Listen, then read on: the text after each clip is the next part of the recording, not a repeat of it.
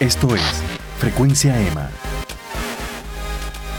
Saludos amigos y bienvenidos a Frecuencia EMA. Yo soy Emanuel Márquez del blog Easy Endurance y en el episodio de hoy conversamos con Yamaira Muñiz, quien es periodista deportiva para el periódico El Vocero de Puerto Rico y que rápidamente se ha convertido en una de las más respetadas en el campo. Con Yamaira discutimos cómo es un día de trabajo normal en el periódico, cómo se realiza una buena entrevista, cómo se cultiva una fuente de información y la competencia entre periódicos por las primicias. También hablamos de su tiempo como jugadora de baloncesto, la política relacionada al deporte y la muerte de su señor padre, Carlos Muñiz Varela. Fue una entrevista sumamente buena e interesante donde le dice todas las preguntas que quería a Yamaira y ella muy gentilmente fue muy sincera y contestó todo. Recuerda dejarnos una valoración de 5 estrellas donde quiera que estés escuchando este podcast para seguir llegando a más personas y visitar nuestro blog en facebook.com Easy Endurance para más entrevistas, contenido original y video. Ahora sí, vamos a hablar con Yamaira Muñiz del periódico El Vocero en frecuencia EMA.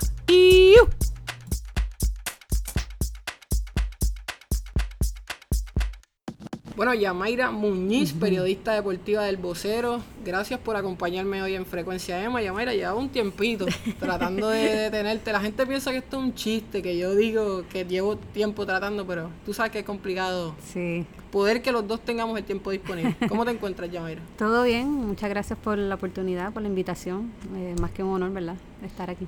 Acabas de llegar de vacaciones. Eh, ¿Cómo estuvieron esas vacaciones? Cuéntame, cuéntame un poquito, si se puede. Oye, ¿verdad? Yo decía, ver, ¿cómo se entera la gente si es que yo lo publiqué? la publiqué por Twitter. Este, ha hecho brutal, este, tremendas vacaciones. Estuve ahí casi como tres semanas fuera. Este, siempre es bueno desconectarte de, Del mundo. del mundo, del mundo de la gente. Eh, me quedé aquí en Puerto Rico, así que pude disfrutar un poco más de, de lo que es nuestro país, que tiene muchas cosas lindas por ver. Este podcast, Yamaira, yo quiero dirigirlo a ¿verdad? el periodismo deportivo en Puerto Rico. Yo he entrevistado atletas, pero mi, en- mi enfoque principal es los periodistas deportivos y en esa lista, sin duda, tú estás en los principales eh, de los que quería entrevistar. Y quisiera comenzar por preguntarte si tú siempre quisiste ser periodista. No, nunca lo tenía en mi mente porque no sabía que podía empatar el periodismo con los deportes. ¿Ok? Lo vine a descubrir gracias a una, una de mis mejores amigas. Estábamos trabajando juntas y ella pues me sugirió, me dijo, oye, ven acá, una cosa, ¿a ti te gustan los deportes desde chiquita y escribes bien? ¿Por qué no combinas ambas cosas? Y yo, mmm, Eso eso suena interesante. Y bueno, a partir de ahí pues la historia ya está escrita. Mm, Pero lo, lo interesante de esto es que me contaste que empezaste en pedagogía e historia, estudiar pedagogía e historia. O sea, eso es un desvío bastante Sí, pronunciado. Como una montaña rusa. ¿Qué, ¿Qué pasó con la historia y con la pedagogía, Yamaira? Eh, bueno, a todas estas yo primero quería ser terapista física. ok, bueno, esto va para todos lados. Esto va para todos lados. Este, esto es como los caritos locos. Sí. Y eh, nada, son cosas de la juventud, ¿verdad? Que uno no sabe lo que uno quiere ser. Este, y entonces, de momento, un día llegué a una clase de química y la profesora empezó a hacer fórmulas que yo decía, esto no es lo mío. Ese mismo día me cambié a educación, educación e historia. Y dije, bueno, puedo combinar la historia porque me gustaba mucho el asunto de la historia y eso. Así que combiné la educación con la historia, quizás pensando también en el futuro de que podía ser maestra. Este, pero cuando hice la práctica, pues me frustré y dije, Tan "Esto- difícil los estudiantes. para esa época, que eso fue hace un par de años, ha llovido bastante, eh, sí, este, hubo un día que unas muchachas empezaron a discutir, y yo, pero ¿por qué están discutiendo? O sea, yo no entendía la razón, entonces yo les dije en voz, yo soy bien calmada, tú sabes, porque yo tampoco estoy aquí para regañar a nadie, Claro. solo regañan los padres. Yo, ¿se pueden ir afuera a discutir? y ellas, sí, dale", siguieron discutiendo, bueno, nada. Y se fueron. Y se fueron, sí. Entonces, me preocupaba mucho también la, la poca atención que te daban. Sí. Por más que uno se, se entusiasmaba por hacer una clase dinámica, pues. Y yo creo que eso se ha agudizado, sin Sí, duda, ay, quizás con los medios sociales y Claro. todos estos aparatos que, que han llevado el lapso de atención de los niños prácticamente a, a- a nada. Claro. Estamos compitiendo contra series de Netflix, contra videos de YouTube que están súper brutales, aplicaciones, Contra Fortnite. con Fortnite, o sea, estamos bien apretados en esa lucha de atención, de agarrar la atención. complicado. Entonces, ya mira, ¿cómo aterriza en tu primer guiso como periodista?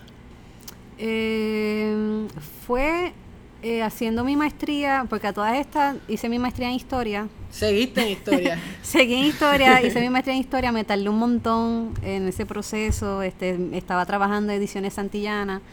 Eh, a- a- aparqué a un lado de la maestría, la volví a retomar, la terminé, hice mi tesis, no sé qué.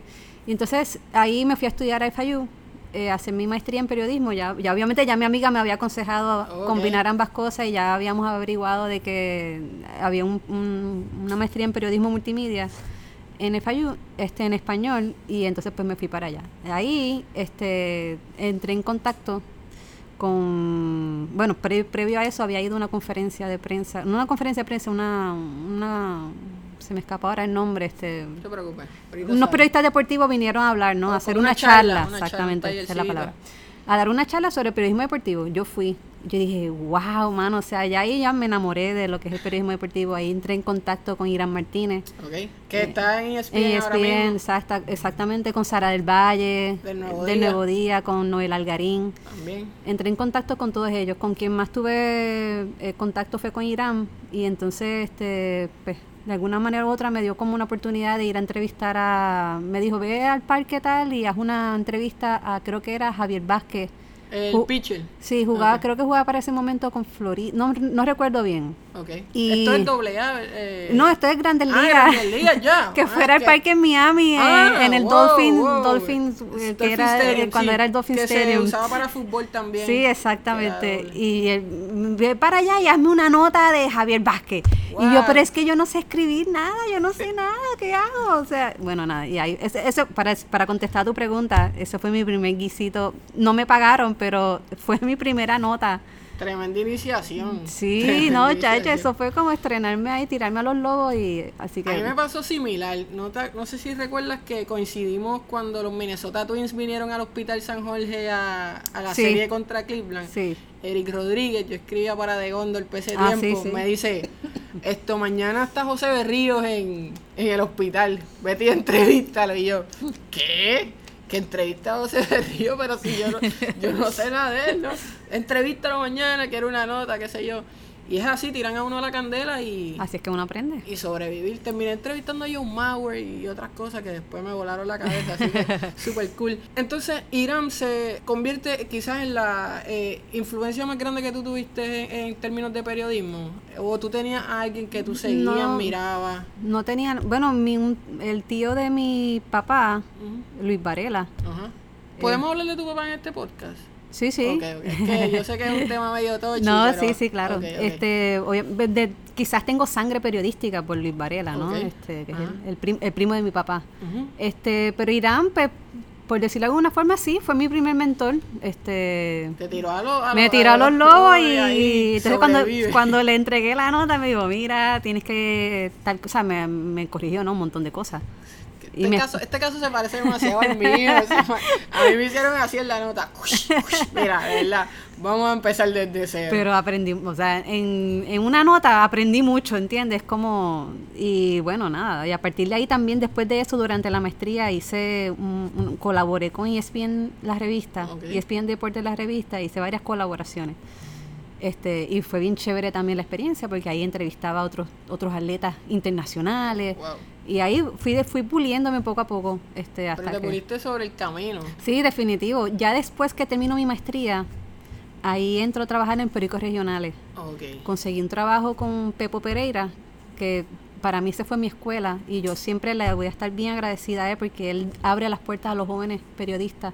De hecho, o sea, muchos periodistas han salido de, de, de De esa esa, de esa escuela.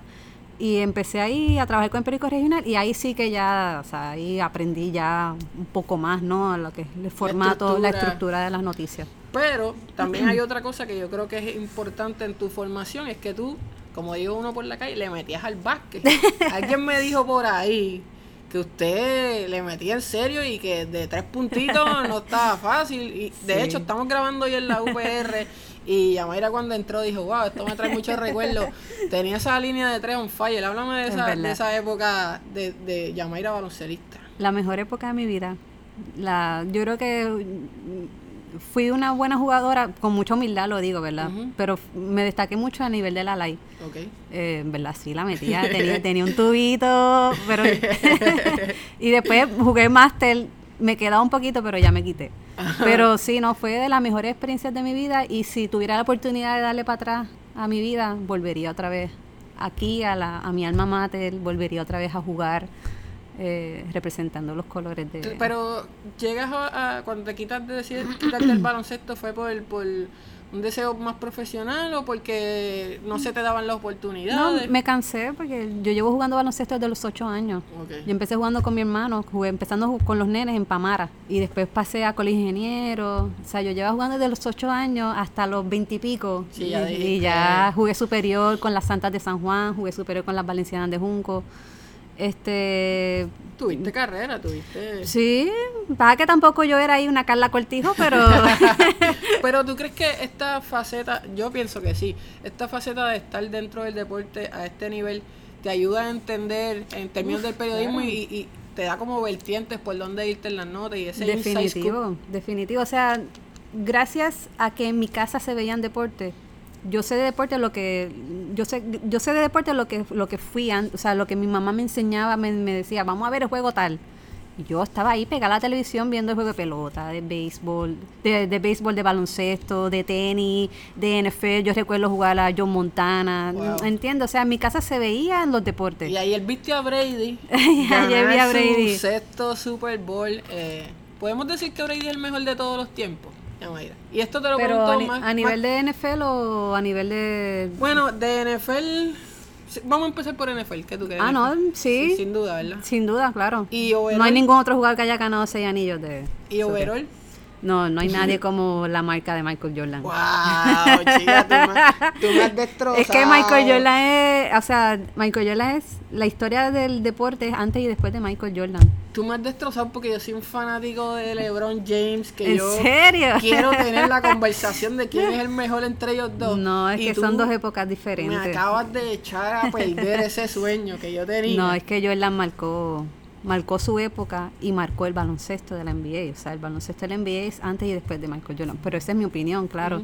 Este, y la marca de Michael Jordan, o sea, sigue hoy día que tú dices, wow, mano, o sea, Es que, lo que era, ¿entiendes? O sea, pero nada, cada cual, ¿verdad? Tendrá, pero creo que es una discusión. Yo vi a Jordan ya en los últimos tres campeonatos y obviamente a LeBron lo he visto desde high school y sabes que me voy a quedar con LeBron. Pero vamos, al próximo tema. Oye, Yamaira, tú actualmente eres periodista para el periódico El Vocero, que es uno de los principales rotativos del país.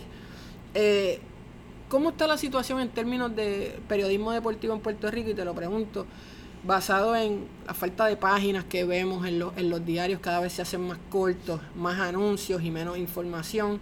Eh, ¿Cómo tú te sientes en torno a eso? ¿Tú crees que, que estamos en un buen momento, que todo sigue igual? ¿Cómo tú lo ves? No, obviamente ha, ha habido mucho cambio. O sea, antes habían 12, 15 páginas para los deportes. Obviamente ahora hay cuatro y cuidado. Y cuidado. y cuidado. Este, y yo creo que eso eh, nos ha limitado en nuestro trabajo. O sea, por ejemplo, nosotros eh, somos, somos a nivel de la de prensa escrita, que es lo que me concierne. Sí. Eh, somos diplomáticamente, es un periodismo diplomáticamente correcto. O sea, eh, nos dedicamos pues a informar, pero dejamos a un lado, por ejemplo, a mí me encantaría hacer crónicas. De eso vamos a hablar ahorita, porque... Me gustaría hacer crónicas y no, no se me da la oportunidad, quizás por el espacio, porque no hay espacio en el periódico, este, porque no tengo tiempo, porque estamos, estamos trabajando también con la inmediatez de la información, o sea, eh, el momento, el tema, el tema caliente de ahora, ¿entiendes? Entonces nos limita. Yo pienso que estamos, estamos un poco limitados en esta época comparado con, con las épocas anteriores, Claro. ¿no? Donde había más espacio quizás para, para tú eh, divulgar tu creatividad, ¿entiendes? Yo entrevisté a Norman H. Dávila y me dijo que en un momento en el periódico El Mundo, cuando él empezó, habían como tres personas que escribían de golf, Ujú. del deporte de golf, tres personas de hipismo, baloncesto, béisbol, o sea, un staff gigantesco. Yo creo que ahora el staff son tres personas. En el, en el vocero somos dos y el editor. bueno. Y nos bueno. multiplicamos como podemos. Mira, eso que me dijiste de la crónica me interesa muchísimo porque es algo que en realidad me gusta mucho. No he hecho crónicas así tan eh, ¿verdad? importantes, pero el otro día estuve en un conversatorio de la ASPRO donde estuvo Carlos Weber y Carlos Weber dijo, dio una cita que me fascinó y dijo que lo único que puede salvar el periódico impreso es la crónica. ¿Qué, qué piensas de eso? Pero también, sí, ¿no? Eh, de- quizás estoy de acuerdo con eso, pero también hay que tener cuidado porque a la gente no le gusta leer mucho. Mm. Ese es otro handicap. Ese sí, es una limitación. Es una limitación. Si fuera por mí, yo, claro, o sea, yo escribiría crónica porque a mí me encanta, o sea, me, me gusta escribir, me, me gusta exponer mi creatividad, pero a la gente no le gusta leer. Wow, Entonces tú tienes que bregar con eso, eh, eh, bregar con esta cuestión de, de, de tú ser diferente, de hacer algo diferente para el público, pero a la misma vez tienes un público que es que, no todo el mundo, ¿verdad? No es que no todo el mundo le gust- no le guste leer, pero la mayoría, ¿no? Está va demasiado, vive demasiado acelerado y lo que quiere es leer rápido lo que El titular, se lee en titulares o se lee en tweets de 140 Y cuidado si- Y, y cuidado si, si menos. Eh, bueno, en términos económicos, Yamaira, el periodismo deportivo eh, paga, mano. O sea, se puede vivir de esto bien. eh, y esta pregunta es bien personal, pero yo creo que hay gente que se pregunta lo mismo porque hay que trabajar. Y si se trabaja mucho, pues uno espera una compensación, pero algunos empleos están underpaid, so te pregunto. Este también. este es de eso. Sí, eh, pienso yo que sí, por lo menos en mi caso sí. O sea, obviamente no voy a entrar en detalles, no, ¿verdad? Pero, Definitivo. pero pienso que sí, que está aquí en Puerto Rico no, no, no es bien remunerado. este Y uno le dedica muchas horas porque los deportes es, es todos los días prácticamente. O sea, todos los días hay algo de deporte. 24 horas 24, casi, porque 24 7 y fines de semana, o sea, es como ser periodista deportivo es como ser un médico, un cirujano que está on call Básicamente todo el eh, tiempo. todo el tiempo, porque cualquier cosa puede suceder, algún resultado que sea importante, se muere alguien. Recuerdo que una de las veces que tratamos de coordinar esta entrevista me dijiste, Emma, no puedo, estoy on call para tal cosa. O sea, que, Sí. que en cualquier momento... Sí, Sí. eh, por ejemplo, cuando nos toca cubrir centroamericanos, panamericanos, olimpiadas, tenemos que estar ahí working, o sea, todo el día, ¿entiendes? Porque es los deportes, y cuando es hor- horarios diferentes, peor todavía. Ya mira, eh, tú obviamente eres mujer y yo pienso que te distingues bastante eh, dentro de lo que hay por ahí en el periodismo deportivo. ¿Hay discrimen con los periodistas mujeres?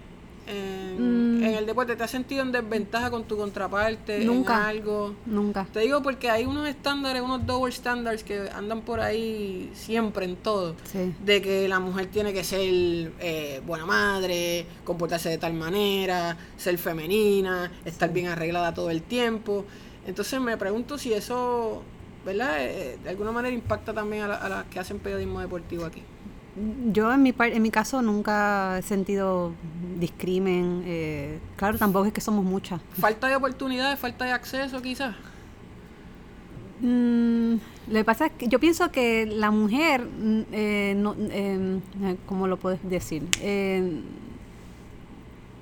No- sabe del, tiene que saber de lo que está hablando porque los deportes no es cualquier cosa. Ajá, ajá, ajá. Sí, yo sé por dónde tú vienes, tú sabes. ¿Entiendes? Entonces, quizás se, no se valoran en ese, en ese aspecto, o sea, no, no se dicen, es que yo, es que yo sé, pero no sé. No, no es que tú o sabes de baloncesto o sabes de béisbol, o sea, tú tienes que ir, tú tienes que llegar a este mundo sabiendo de lo que estás hablando.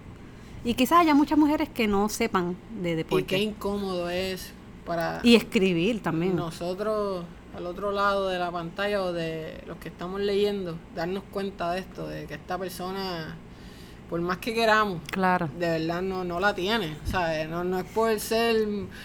Estoy demasiado sincero, pero puede ser mi, ese es mi, mi defecto, pero es que no la tiene y, y es doloroso para uno porque uno quisiera como ayudarla, saca, sacarla de esa posición, pero no se puede si no la tiene. No, pero para tú estar aquí tienes que saber de deporte.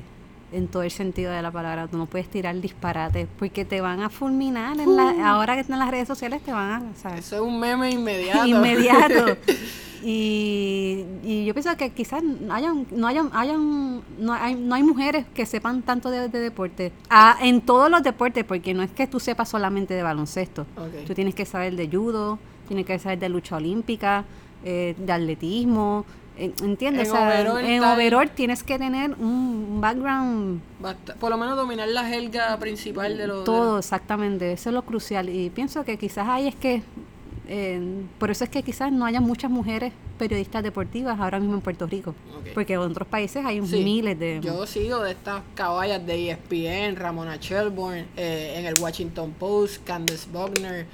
Son mujeres que están en un nivel y, y el acceso que tienen, o sea, lo- Claro. lo- los jugadores le, le, le tienen confianza y le dan buena información. Y, y un, un- paréntesis, y si sabes de, de deporte, tírate al charco, porque ¿cuál es el miedo? ¿A qué le tienes miedo?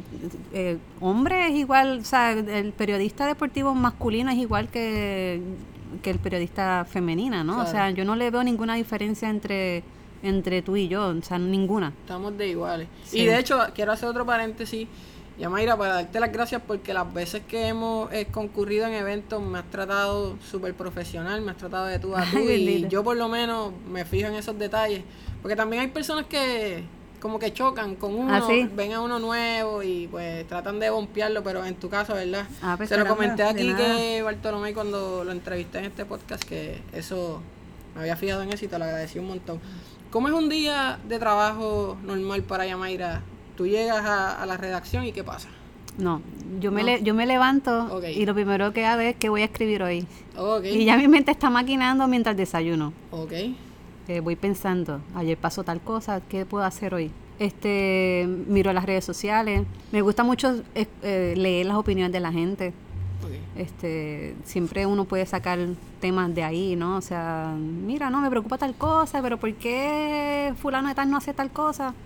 Y yo, oye, déjame. Esto es un- esto es un buen storyline por aquí. Exactamente. Y si es del momento, pues mejor todavía.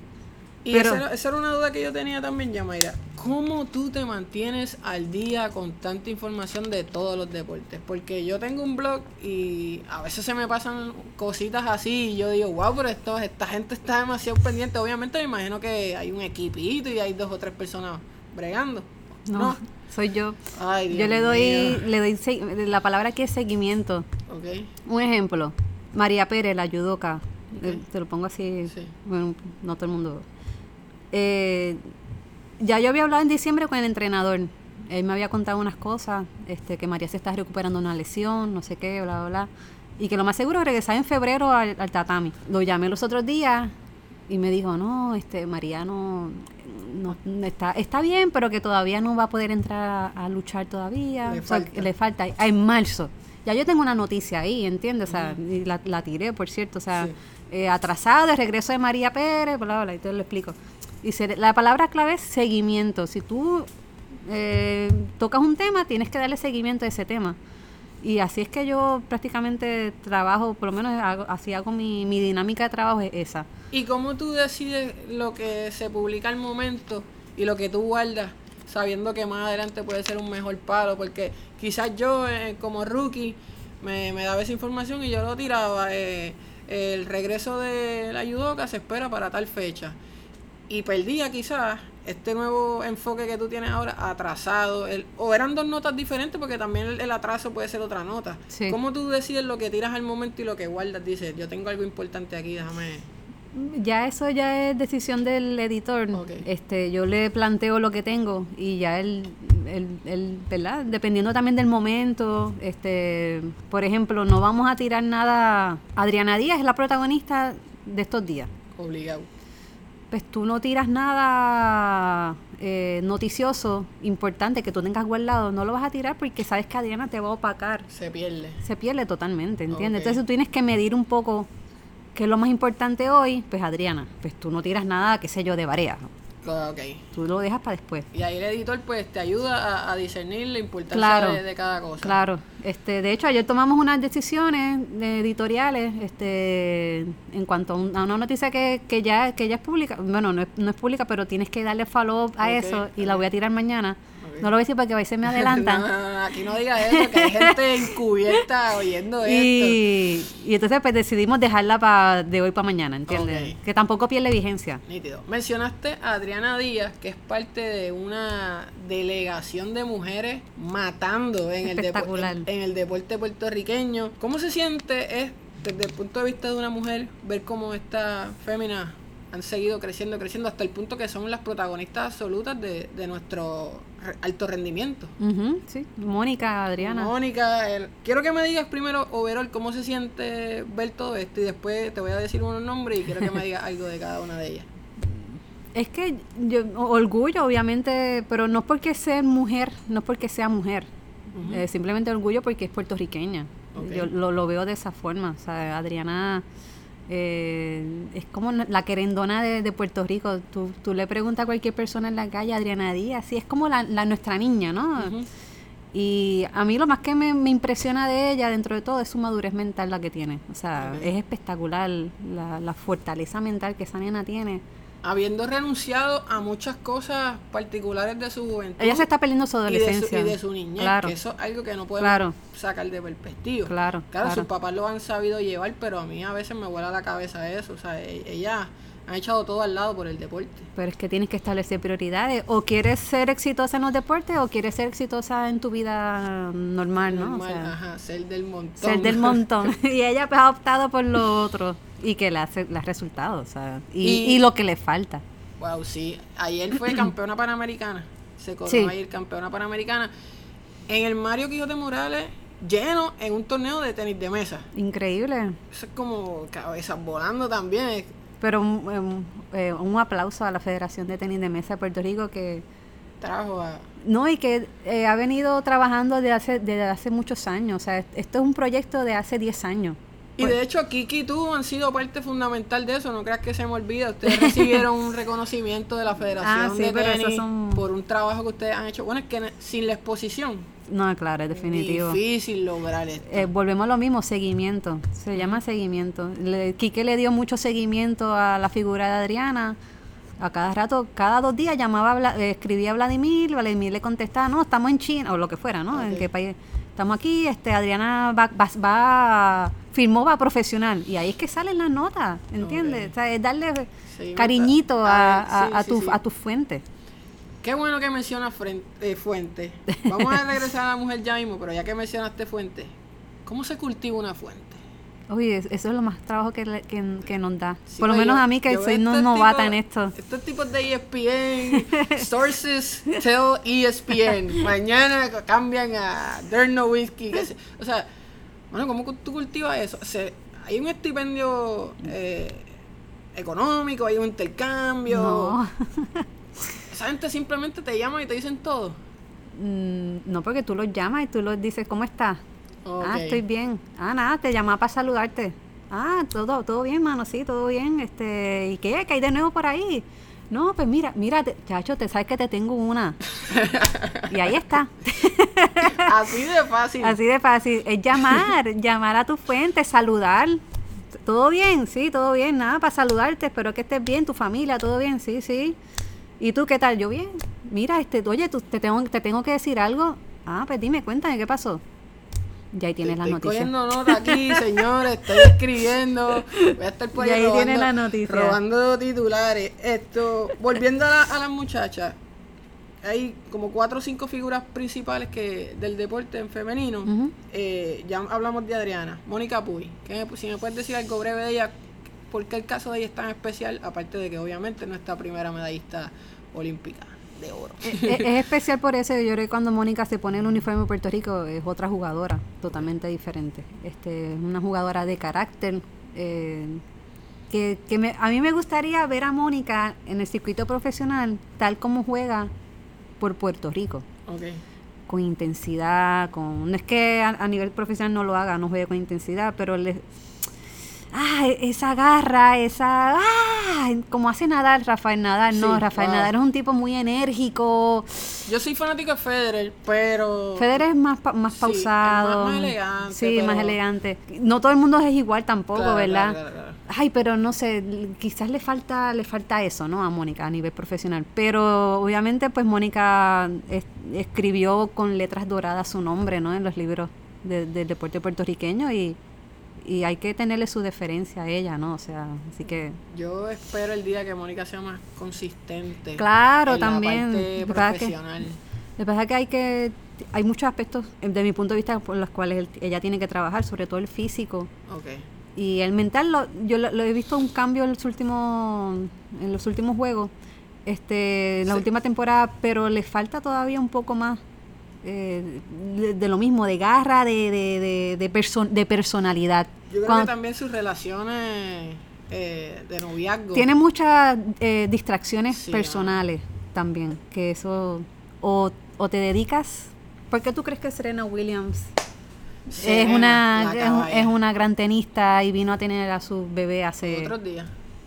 Claro, ella dedicó toda su vida al tenis y ahora fue que vino a dedicarse entonces a, a ser madre, ¿entiendes? Y estas personas desde niños, o sea, Claro. yo, yo veo que esto ha sido como casi como cultivar un atleta, porque estas personas, sus papás los pusieron en el deporte súper súper temprano y vi- tuvieron esa visión de que esto era alto rendimiento al final del camino.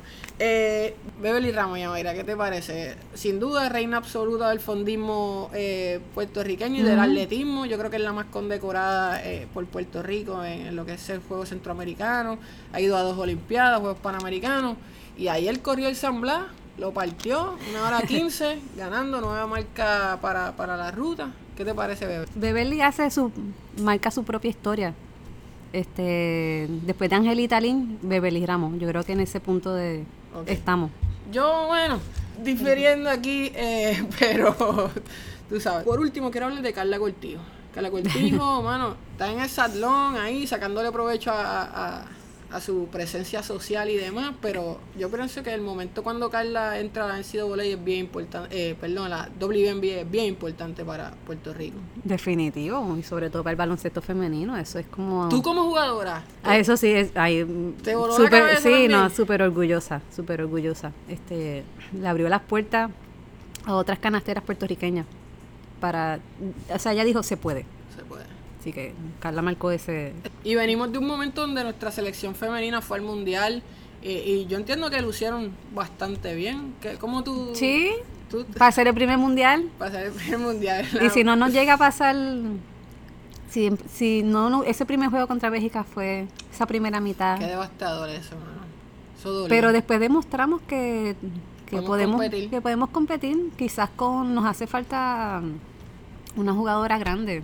Sí, pues ya mismo Yolanda Jones No, ya ya se retiró. ya call it quits. Sí. Eh, y la otra es... Y Salis Quiñones, pero obviamente ella es una muchacha joven. Este, y Pamela le queda. A Pamela Rosado. ¿Le queda todavía? La otra es Jennifer, se me escapa el Jennifer. O'Neill. También. Lo que pasa es que nuestras muchachas tienen que, en la medida que sea posible, salir del Ah, país para jugar. O sea, Jennifer O'Neill es lo que es y jugó como jugó porque jugó en Europa. Filmaron en, en- hace como dos semanas a la flaca, es que se me olvida el nombre. A. Yasmón, ah, no, a Taira, A Taira, ella filmó por, por alguna liga en, afuera. en Croacia, si no me equivoco. Que por lo menos pues eso es positivo. Eh, ya mira, vamos a entrar en, en las aguas turbias de la política.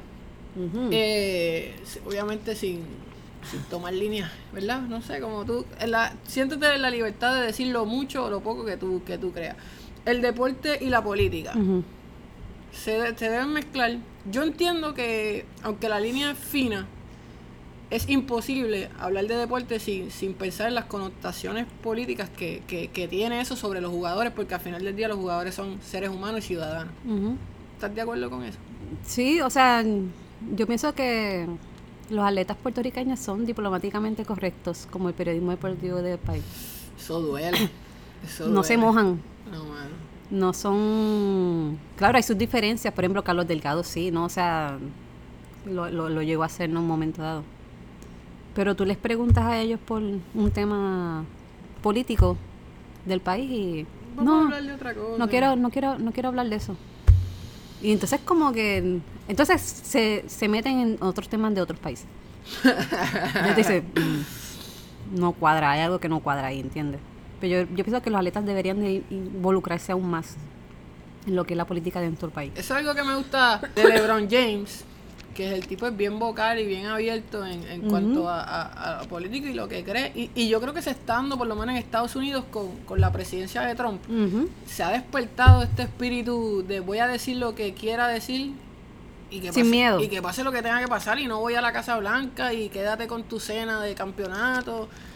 Claro, lo que pasa es que LeBron tiene muchos millones ¿De qué? ¿De qué? ¿Millones de qué? de dólares y quizás nuestros atletas por miedo a perderse un sponsors Wow. que son escasos. Llegaste ahí a un punto. Yo he llamado a atletas para notas, para ayudarlos de un hecho que yo sé que lo está molestando. Y justo cuando estamos a punto de, publicar, me dicen, ah, yo no quiero hablar de eso. Y pues es un bad trip para uno como periodista. Uno lo entiende. Pero, pero también hay que respetarlo. uno lo porque- entiende y lo respeta. Pero es un bad trip porque. Sí, ¿no? Pero pues son sus habichuelas, tú sabes, ellos están tratando, ¿verdad? También de salir hacia adelante. Ya mira, eh, ¿qué te parece este eh, fenómeno de la democratización del medio y que proyectos independientes puedan habitar junto con publicaciones tan tradicionales como, como el vocero? Por, por ejemplo, alguien se mete a Twitter y está tu tweet del vocero oficial y puede estar mi tweet debajo del tuyo de un blog que nadie conoce. Eh, desde el punto de vista de tuyo, esto está cool, mano. Me O- gusta, me gusta la diversidad de, de, de, te- de- de blogs, por ejemplo, este, porque se tocan diferentes temas. ¿Los utilizas quizás para algo de, tu, de tus notas? O los A puedes, veces los escucho y puedes tomar como referencia? tomo, los tomo de referencia, claro. Este, a mí me encanta la diversidad. Mientras más... Claro, hay que tener cuidado también a la hora de, de dar crédito, ¿no? O sea, Claro. Si yo tomo algo tuyo, pues darle crédito, ¿no? A la persona. fenómeno este de retweet no significa endoso. Eso a mí me, me- como que me un poco porque estás usando, o sea, no, no es que estás de acuerdo, obviamente, pero estás usando la información de, de la persona. Ujú. Por lo menos dir que, que es buena la información. o- no, no sé, me parece que hay una disyuntiva ahí entre como, es tuyo, pero no, no quiero decir que es tuyo, que es bueno y que me gustó. ¿Tú, tú también eres de las que dice retweet no... No. Que, que muchos periodistas por ahí que tienen en Yo su no Twitter... Sí. Retweet no significa. Claro, yo, yo no le doy retweet a la competencia. Ah, Eso ok, porque me lo, me lo prohíben. Sí, sí, sí, es que. Pero cuando no... Y a veces leo cosas de la competencia que digo, wow, pero no, pero no, le- no le puedo dar ret- retweet, ¿no? Pues si no me... Es dura, es reñida esa competencia, mira. Eh, ¿cómo, cómo, cómo, cómo, cómo están esas aguas? ¿Está, calmando todo el mundo? o- No, no, este... Tenemos... Eh, para que ellos no lo saben, pero... Pero tenemos una competencia, tenemos una competencia ardua. Por ver quién tira la primicia. Claro, pero no es tirar primicias por tirarla. Claro. Que ser responsable. Ok. que ser responsables también con, con, con la noticia. Yo prefiero ser responsable y que tú tires primero la primicia y yo tirar algo.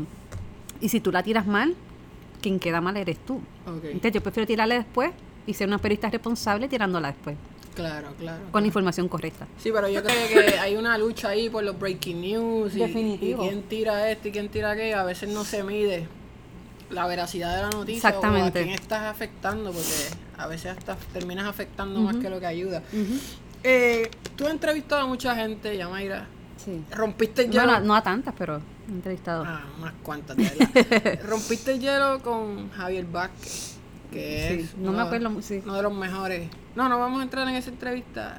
Lo que quiero saber es qué es importante recordar cuando estás realizando una entrevista. Eh, bueno, lo, lo, lo más importante es, antes de entrevistar a alguien, es tener eh, un, un- un- un background de a la persona a quien estás entrevistando. Tú no vas a llegar, yo nunca, a mí, o sea, yo no sé improvisar. No, Yo siempre voy a una entrevista y voy súper preparada. súper preparada de eh, que lo fue- que hizo, con, o sea, de todo para yo. Entonces poder hacerle preguntas eh, importantes, ¿no? Porque tampoco es preguntarle por preguntarle cómo te sientes. Sí, sí, esa entrevista doy skip. Entonces, como-. No, o sea, segundos. tienes que ir preparado para tú poderle preguntar cosas con- en profundidad, ¿entiendes? ¿Cómo uno logra que, que la persona que se está entrevistando entre en confianza con uno y se abra de manera que te, que te facilite una información Yo creo que especial. no ir, un- uno también va con una idea de lo que tú quieres que el entrevistado te diga. Ok.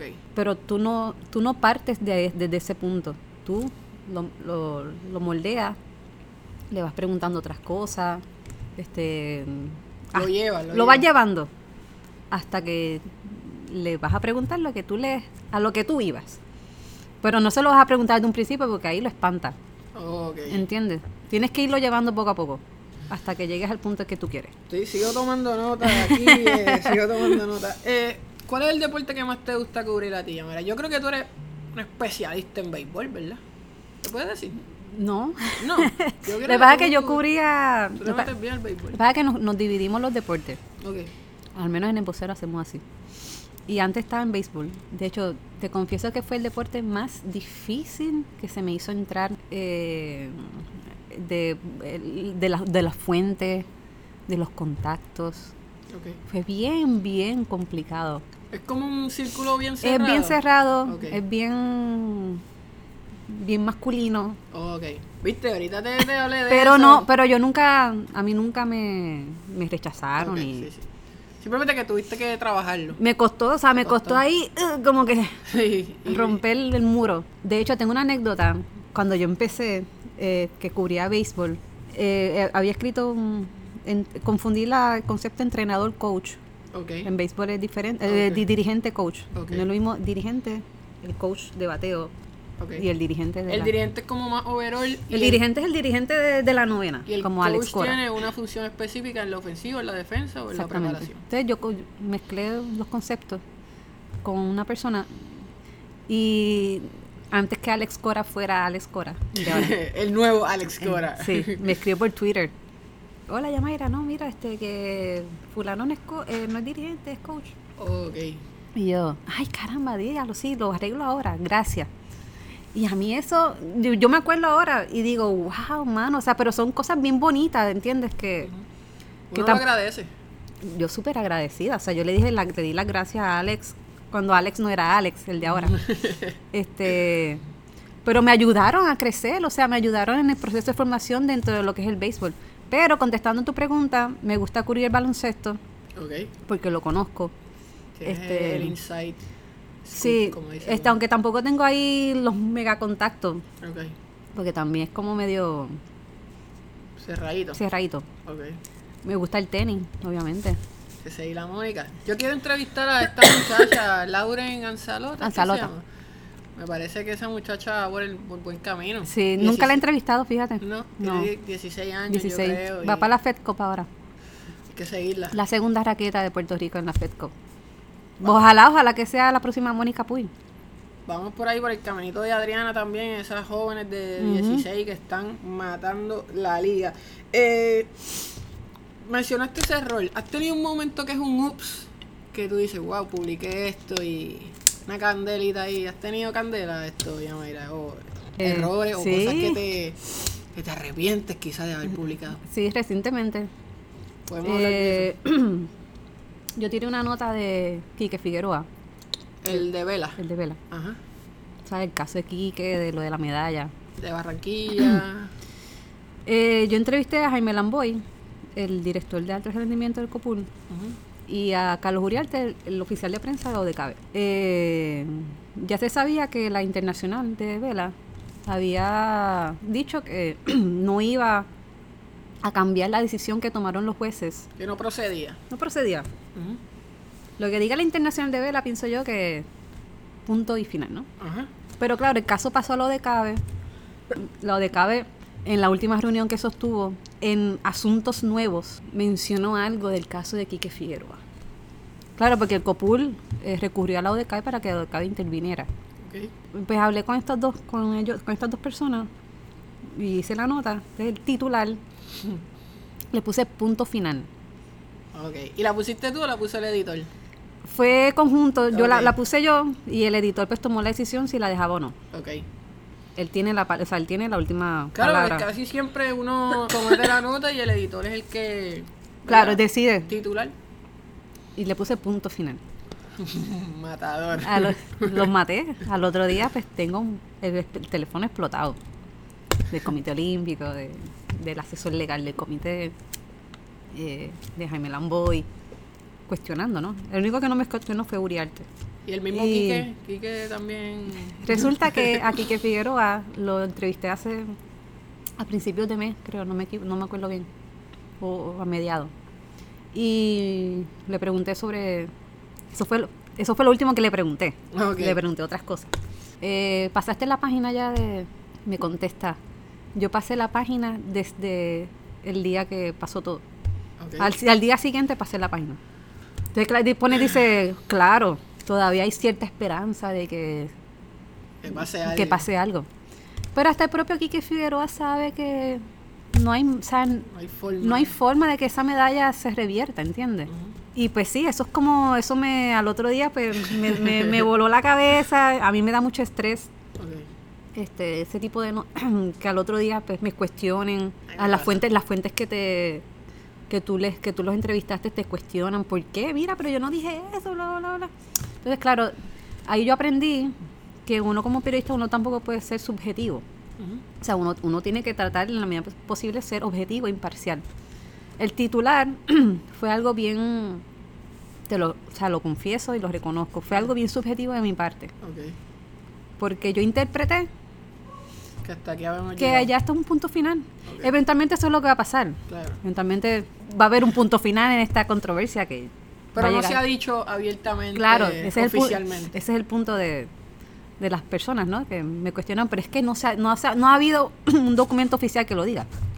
Cosas como esta, Yamaira, y, y ese estrés que te causan estas cosas son los que han llevado a que el periodismo deportivo esté tan políticamente correcto como, como hablamos cuando- Exactamente. Cuando, empezó. Para no entrar en esto, porque somos una isla y ¿sabes qué? Quizás tú vas a ir a comer a la esquina y ahí va a aparecer Quique Figueroa y te lo vas a encontrar. Claro. Entonces, pues, es como que, mano, está ahí, hay que bregar con eso. Y a mí me costaba llamar aquí que Figueroa. Es de los atletas que más. Claro, pues, me imagino que el tipo, pues, su Es que está- sea, el su tipo está- su, su, su bagaje. Y yo soy, o sea, yo soy una novata en esto, ¿entiendes? Y, y sobre todo en la vela, que yo todavía estoy aprendiendo conceptos de la vela. Claro, uno tampoco es que lo sabe todo, pero sabe algo, pero estoy aprendiendo un poco. Y, pero nada, me trató súper bien, me trató normal, o sea, no. Qué bueno, qué bueno. Eso, te ganaste ahí una. Pero mira, pero fíjate el miedo que a veces uno siente como periodista. Miedo por decirlo de alguna forma. Pero qué bueno saber que no soy el único que se siente así. Esto, porque definitivamente me ha pasado.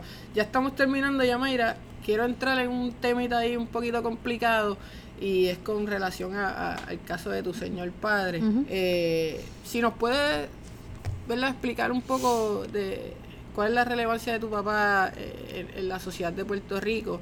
Obviamente es un suceso que va bien atado a la política y más allá de las relaciones de Cuba y, y- y- y esas cosas. ¿Qué me puedes decir de eso? Y luego que me aclares eso, lo que me gustaría saber es cómo ese hecho tiene alguna, eh, se refleja quizás en tu estilo de escribir o en tu estilo de, de llevar el periodismo deportivo. Pues mi papá eh, se llamaba Carlos Muñiz Varela, él era, tenía una agencia de viajes, se llama Viajes Varadero, que todavía existe hoy día, está en Américo Miranda.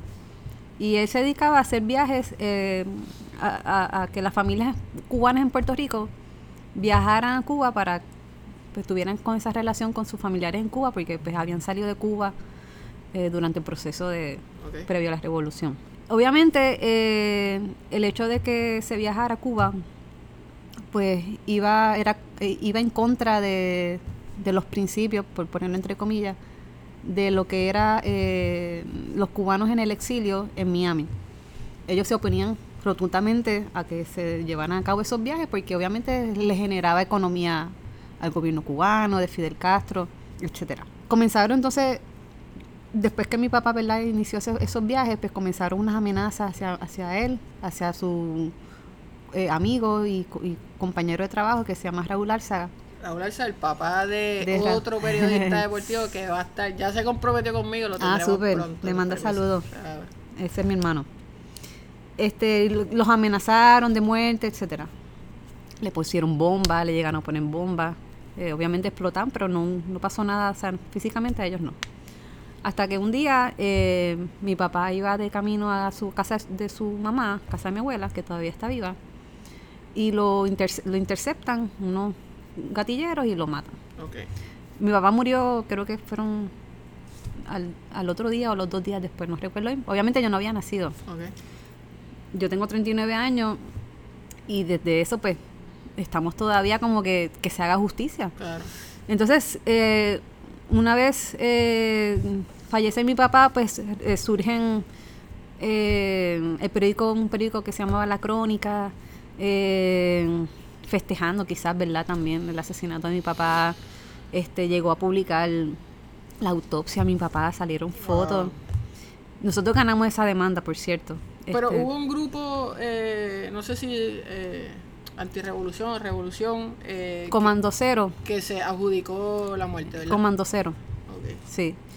Este, y entonces, eh, eh, con pasar de los años, este, con esta cuestión de, de que el FBI se permitió quizás que se develaran el documento secreto, hubo una ley que se que, que surgió, ¿no? Para que esos, esos documentos se, se fueran públicos. Y ahí comenzaron a surgir eh, ciertos nombres de personas involucradas en, en el asesinato de mi papá. Entre ellos está Julito Lava- Julio Labatut, Ok, el florista que se murió ya. sí.